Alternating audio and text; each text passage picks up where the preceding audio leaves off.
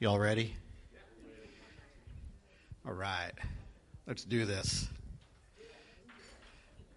It is August 20th, 2023. You know what that means? It's third Sunday. Yeah. So we have a fellowship meal after the service. We have a bonus session. And uh, we're going to look and learn about more surprising life for God's people. So stick around. We're going to have some good times after the service. Uh, other things. There are some donuts over there, little donuts, but there's donuts over there. I don't know who brought those, but thank you, whoever brought the donuts. Rachel? Oh, thank you. Cool. And I think there's some like some candies up there too. Do I see that? Wendy, thank you for the candies. So we've got like super healthy breakfast back there.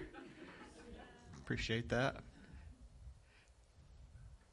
Oh, if you want something healthier to eat for breakfast, uh, Charlene's been growing peppers in her garden, and we have banana peppers out in the hallway. I can't read lips very well. Sorry. Oh, and jalapenos. Sorry.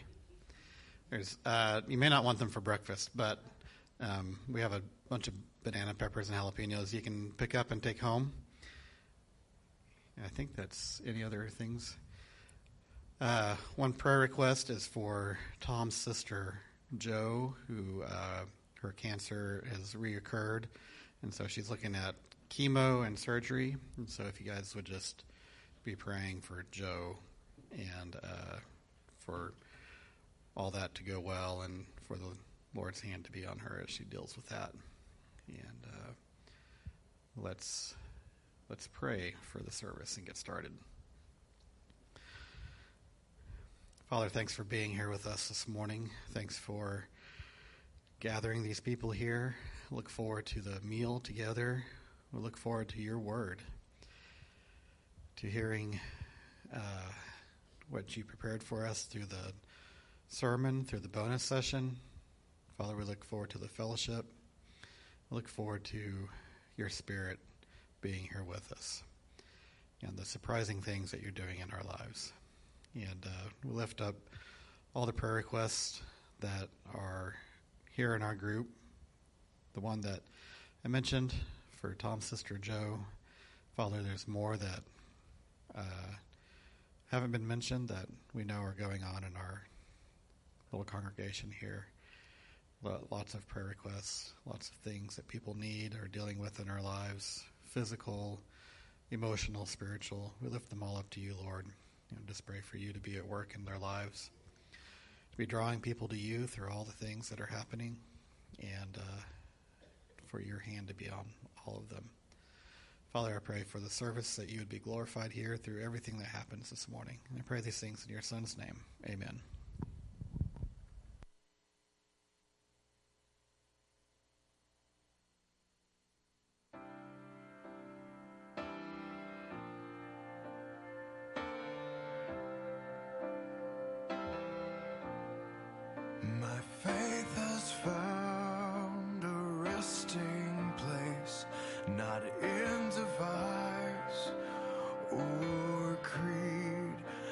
trust the air.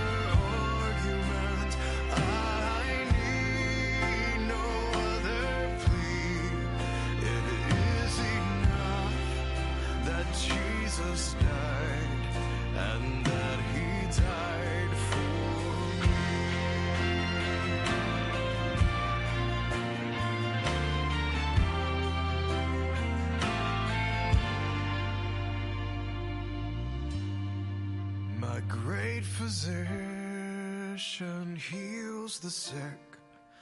The lost he came to save. For me, his precious blood was spilled. For me, his life he gave.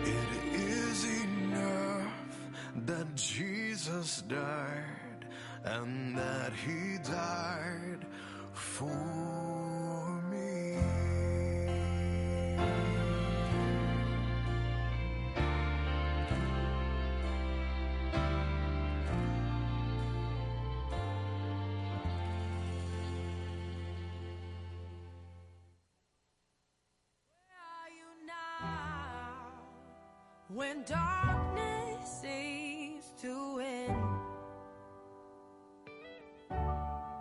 Where are you now when the world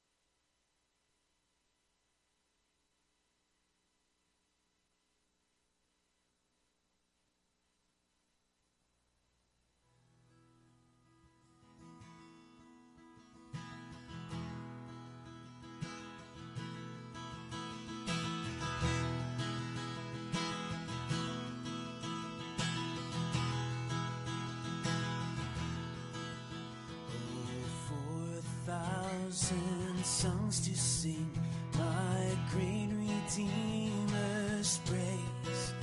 The glories of my God and King, the triumphs of His grace. The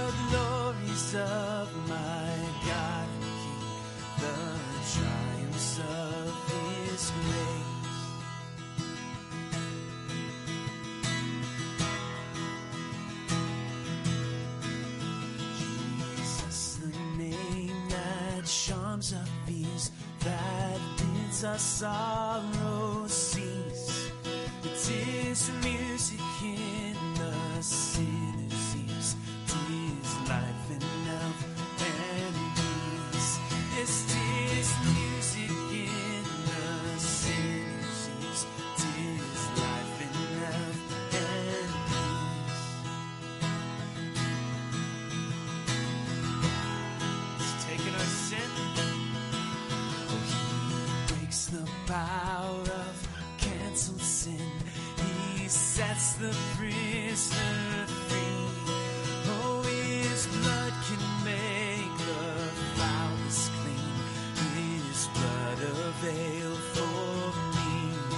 You see, his blood can make the foulness clean. His blood avail for me.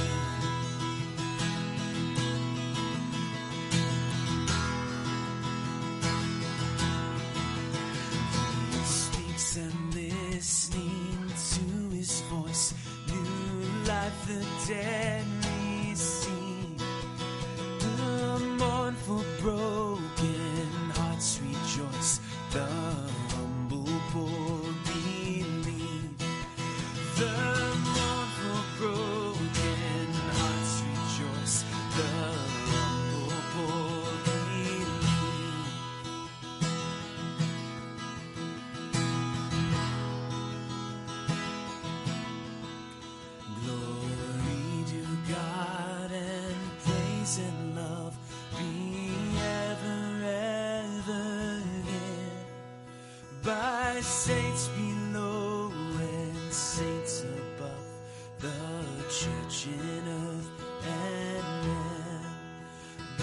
saints be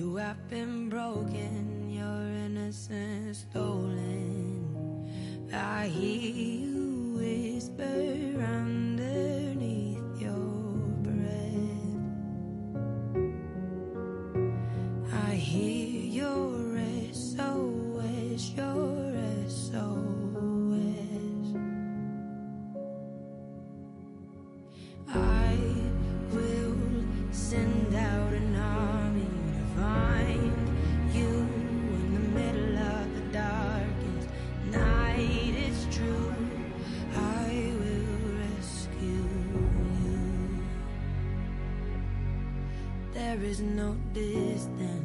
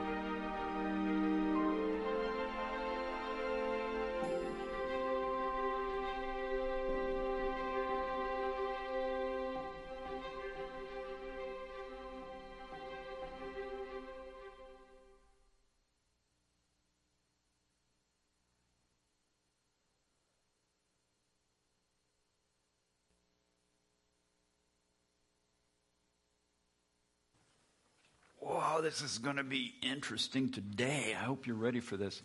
We are living in a dimensional world, multi dimensional. You know about three dimensions, you've seen some two dimensional things, uh, paper, TV, those kind of things. You, you have experienced uh, all of those all your life. And the th- dimensional reality that goes beyond that is the spiritual reality of the living God who created all this and set this all up. And then what happens to us as those who follow Christ, as those who uh, exist in this world, and then what happens to us after? It's a big question for all of us.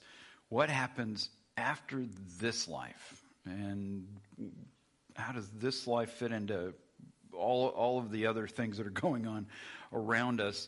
And it may not be something we think about often because we're tied up with responsibilities and activities and entertainment and conversations and just keeping life going.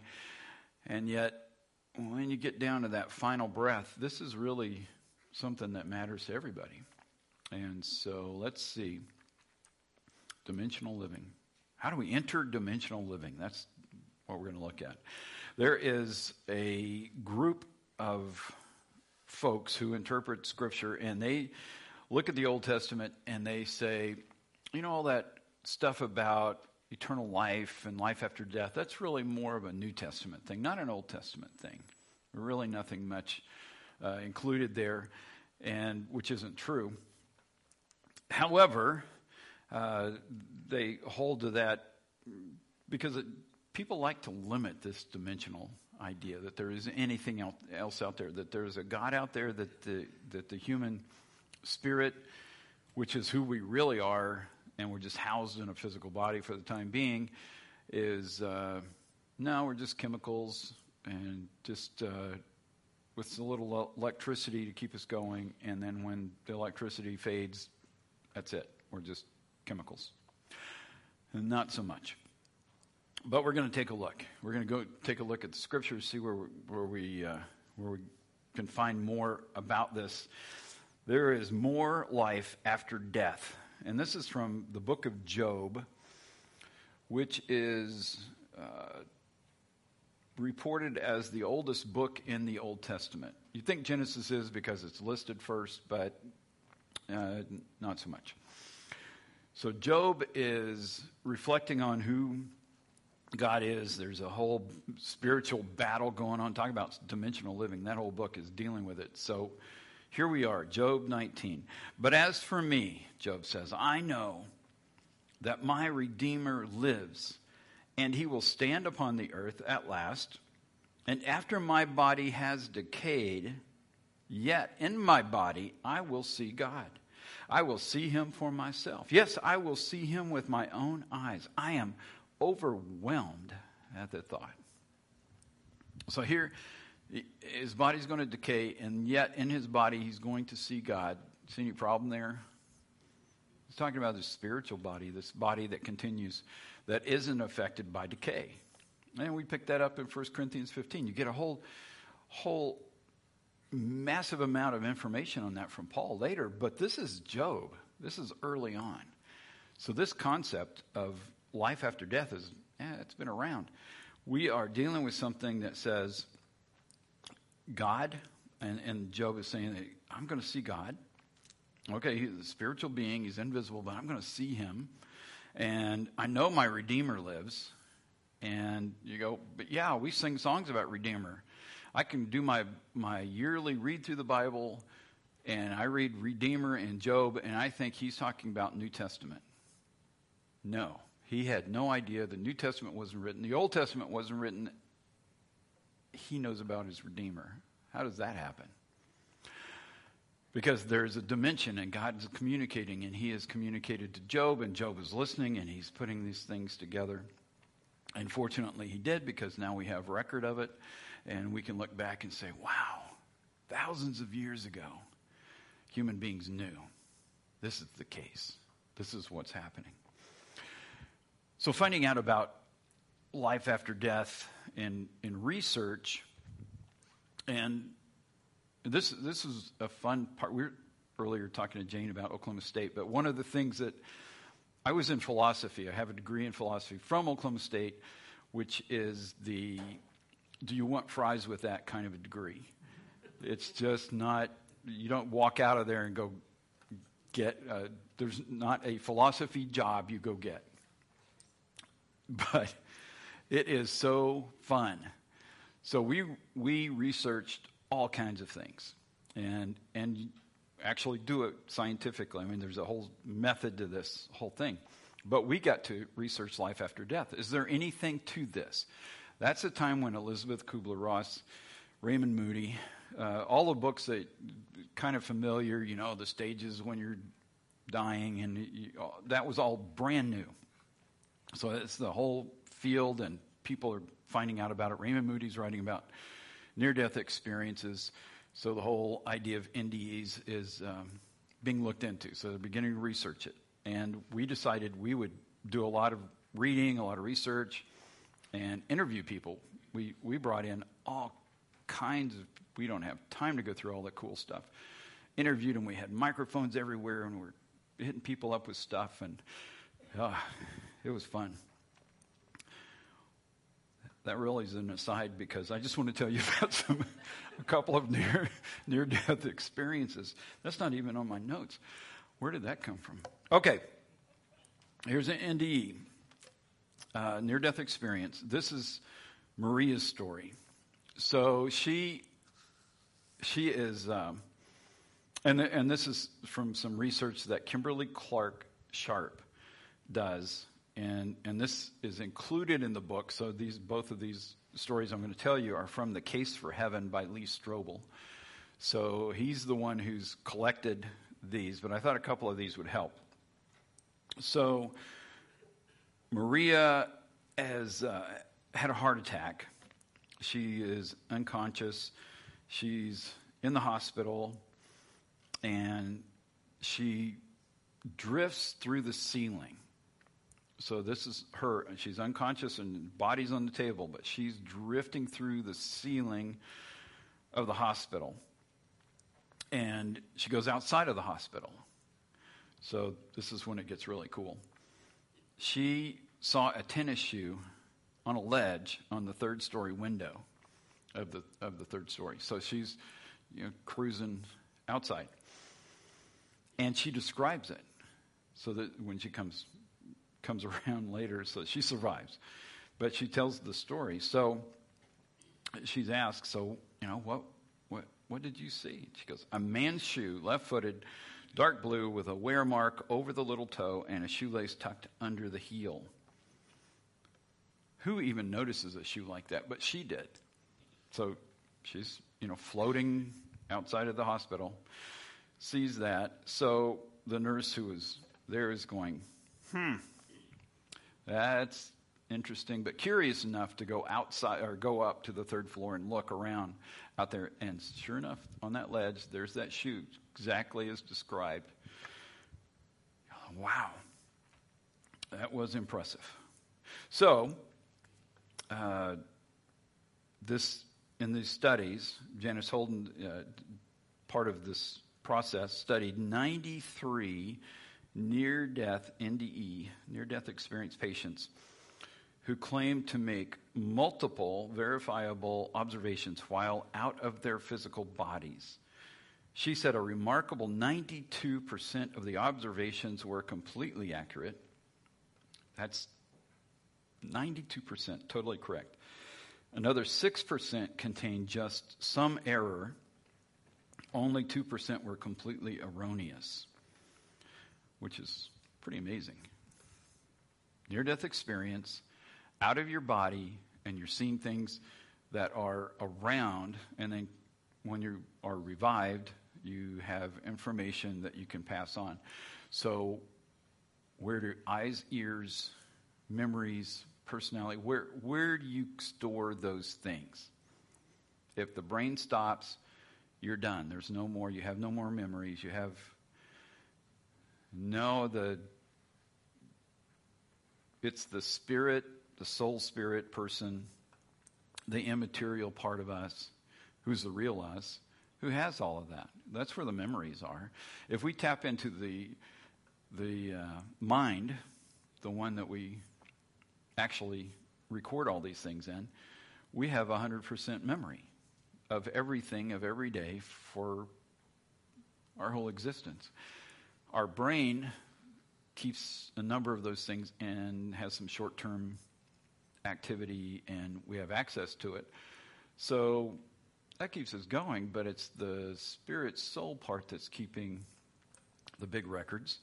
And if you're worried about someone with dementia and go, well, they, they've forgotten me. Well, they've forgotten you in the short term, not, not forever. It's just the brain is now blocking access to those memories because that person is still in there. They still, and, and these near death experiences, what I want you to realize, they went outside. She's floating. That's pretty cool. So she's flying by the building. She's able to make observations. She's thinking. She's seeing.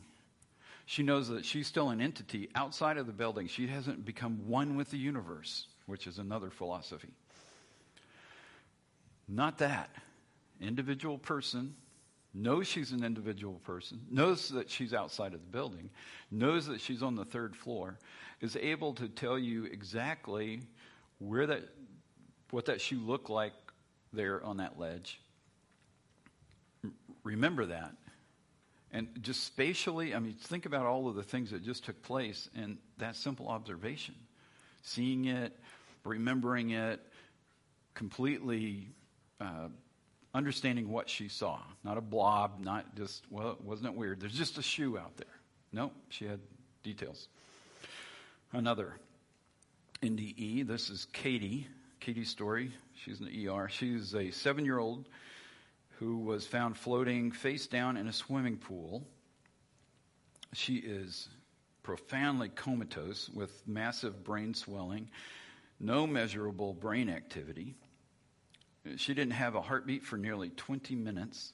She was hooked up to an artificial lung to keep her breathing. Somehow, she recovered in three days. And she talks to the doctors. I met Jesus and the Heavenly Father. Intrigued, the doctors questioned her, you know, to find out more about it. And they thought, well, this is, this is, uh, well, pretty much everybody starts off with, this is crazy and then you start putting the pieces together. She said that she saw them in the in the emergency room and what was going on, and she was able. They had her draw the picture, so she draws a picture of the ER, placing all of the equipment and whoever was doing whatever in the right spots. So she knew how to do that. And that's typically not something a seven year old girl knows. So she has just given them that much information. Then she said she followed her family home one night because she's got three days to be comatose. And she uh, sees her father reading, so she gives you know an update on all that. How her brother was pushing a toy soldier in a jeep. Her mother was cooking roast chicken and rice. She even knew what clothes each family member was wearing that night. And when checked, the doctors checked with the family and it was all correct. And they go, huh. So that goes into the NDE book. Here's a real experience of someone who's just left their body and then come back to report what is going on. So there's a physical reality that we know, and there's a spiritual reality that momentarily we uh, agree to but sometimes crowd out with all of our other fascinations with this world. And we miss out on the things that God is doing because of that. And so, part of what we're going to do with this entering uh, dimensional living is see, there's more to this. And God is doing more than we can possibly imagine. So, there is a uh, heaven by death. I mean, people have seen the Lord as a result of a near death experience. They've gone to heaven. There are books out that will explain that, and, and YouTube, you can watch some YouTube videos on that. and people will share their story about how they died, uh, near death experience stories, and then they've come back to share those. And some of them are just like this, and where they're kind of around and they see some things. Sometimes they meet they meet the Lord or have those experiences, but uh, there, there's just a variety of those. This is uh, heaven by invitation. So, Second Corinthians chapter 12, Paul is talking about this. And he says, I was caught up to the third heaven 14 years ago. Whether I, I was in my body or out of my body, I don't know. Only God knows. Yes, only God knows whether I was in my body or outside my body, but I do know that I was caught up to paradise and heard things so astounding that they cannot be expressed in words, things no human is allowed to tell. So he's gone to heaven, and typically in Scripture, the third heaven, and sometimes it'll be the seventh heaven, but it, it will be that's the ultimate heaven. That's where God is. So he has entered into the, the place where God is, the presence of God, and he's observing and hearing some things that are going on. And we're going to talk about how that works here in a minute. But he, he was, uh, some think this is when he was in the temple in Jerusalem and this invitation to go to heaven occurs to him. He doesn't give us the details. It would be great if Paul had spent a little more time explaining all that was going on with that. But now we can watch YouTubes of other people doing it. But anyway, he, he went and went to paradise. So, paradise is the word uh, we're familiar with that applies to the Garden of Eden and the book of Genesis. So, when the word paradise comes up, it's referring to that garden, that, that special place set apart for humans and for uh, th- this relationship with God. God created the earth, he, and, he, and then He has this garden, the paradise, and that is where this meeting happens, where human beings, Adam and Eve at that point, are connecting with God, conversations. There are spiritual beings, there are, uh, we call angels, and there, there's a variety of those divine beings who are interacting. So God's created a place with these plants, with these animals of great variety of everything. But they're also spiritual beings because He created all these beings that are in heaven who have now come to visit and have met with them in paradise.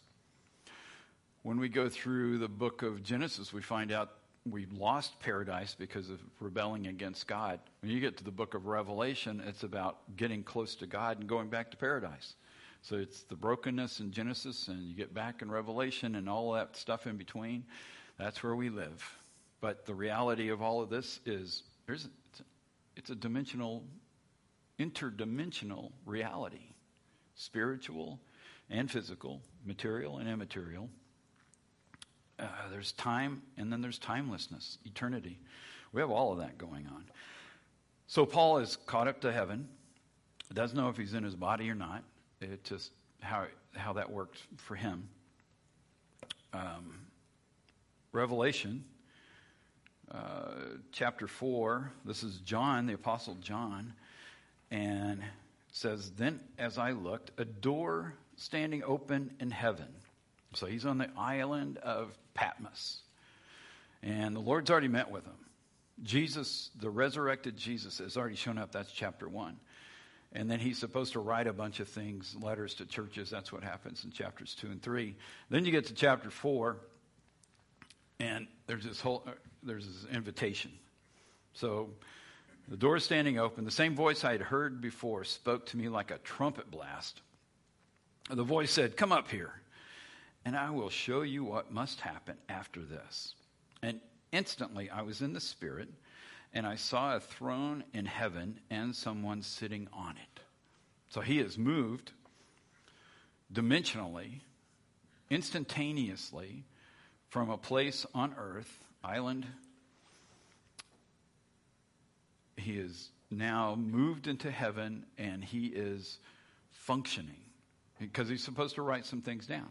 So he's, he's got a notepad, some sort, and he is to observe the things that are going on.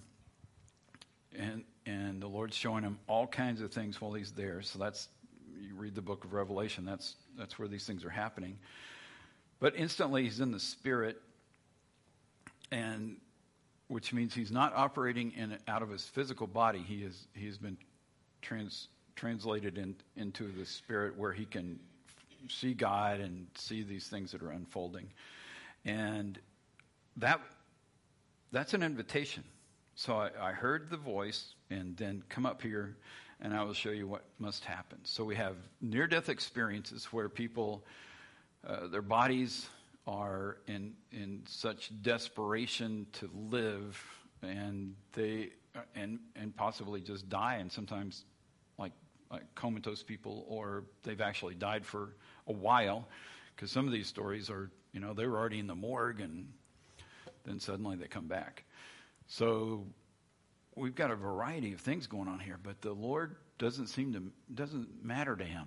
He, he's allowing people to come into the spiritual realm and see what's going on. They can experience it, uh, near death experience, or they can be invited to experience the spiritual realm as well. So we got a couple of things going on. So Heaven by calling.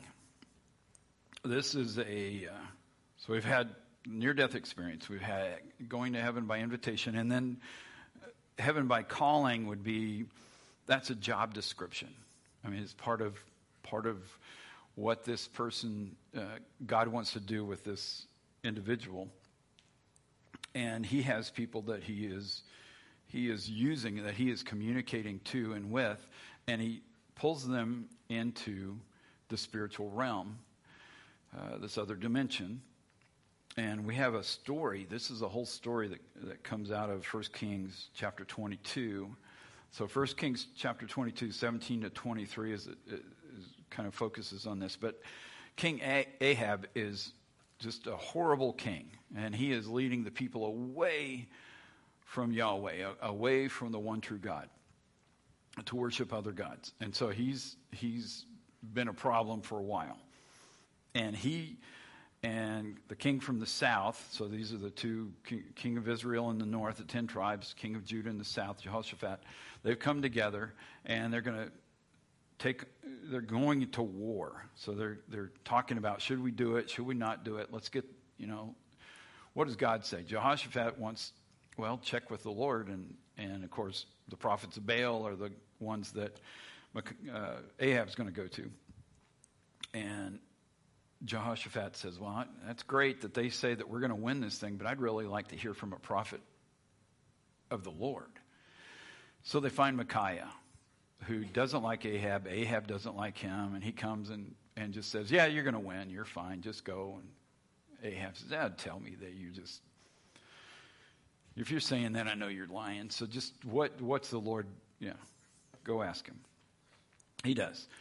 So Micaiah gives the story. So this is this is he's a prophet, and he is taken to the council room that the Lord is uh, dealing with others. There are uh, divine beings in this council chamber, and they're discussing this situation. What are we going to do about Ahab? and it's time for Ahab to go. So the Lord is taking, he's getting input. Now, you may think he just tells people what to do all the time. That's all he does. He doesn't. He wants to include these divine beings, his family, he wants to include us in the process of making everything work the universe and, and the heavens, and he is including them in this case. And so we get a scene where we can see the council discussing what to do with Ahab. And ideas are tossed about. And we're told ideas are tossed about. Then one of them comes up with, well, what if we put lying uh,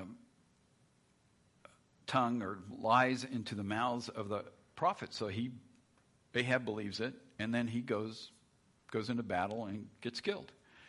And so they, you know, they talk about things, and the Lord says, "Yeah, that's that's a good one. Let's do that." So the the other prophets, the, these false prophets, are given this false information because he is not going to survive this. But he believes it, and so he goes. And it's helpful to look at something like that because there's so many, there's a council. God is getting information, he wants input.